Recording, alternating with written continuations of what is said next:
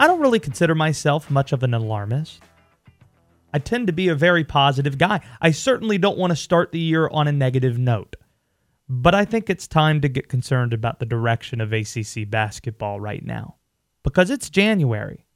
And I haven't seen really anything across the board that distinguishes this league, in a positive way at least, from the other power conferences in college basketball. It is still a touch early to be looking at Joe Lunardi's bracketology.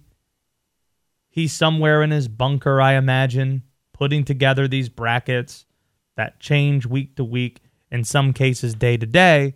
But I did take a look at that this morning, and I saw Lunardi has only four ACC teams getting in as of right now.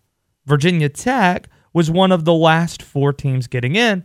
Then I looked at the date it was tagged with. It was yesterday that Joe Lunardi had Virginia Tech as one of the last four in.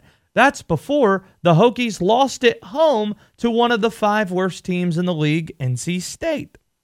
Shout out to the Pack, by the way. Really good win for them. There's only one team ranked in the top 25.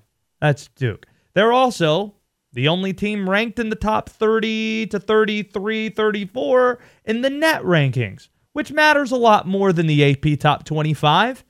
That's what the committee really pays attention to when you're talking about quad one, quad two, quad three, quad four wins. And it goes deeper than that. Only four teams are ranked in the top 60.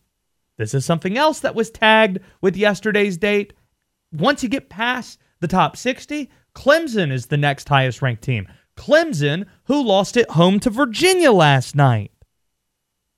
Things aren't looking good. There's a really strong chance the ACC might struggle to get four teams into the NCAA tournament this year. That would snap a streak of seven straight seasons. The ACC's had at least six NCAA tournament teams. But it, it's even bigger than that. It's bigger than one season that we're talking about here. Ever since the wonderful 2019 year that had the ACC earn three number one bids, something that no conference has ever done, if I'm not mistaken. That was the Zion Duke year. Virginia won the national title. North Carolina had Coby White, Luke Maye, Cam Johnson running around. That was an unbelievable year for the league. Ever since then, it's been a three season downward trend. That's what it's starting to look like right now. After that unbelievable 2019 season, there was no NCAA tournament in 2020. And the ACC might have called a break as a result because there was only one team ranked in the top 10 of that final AP poll. That was Florida State. Only a few ranked in the top 25 that year. 2021, six teams got into the tournament, but there weren't really any title contenders. No one ranked in the top 10. One was ranked 15th. That was Florida State the week before the NCAA tournament. Only three teams were ranked altogether. None of the Blue Bloods were represented. This year appears to be much worse than that. Yes, you have Duke, but aside from that, who can you really trust? Who do you feel confident saying is a really good basketball team today?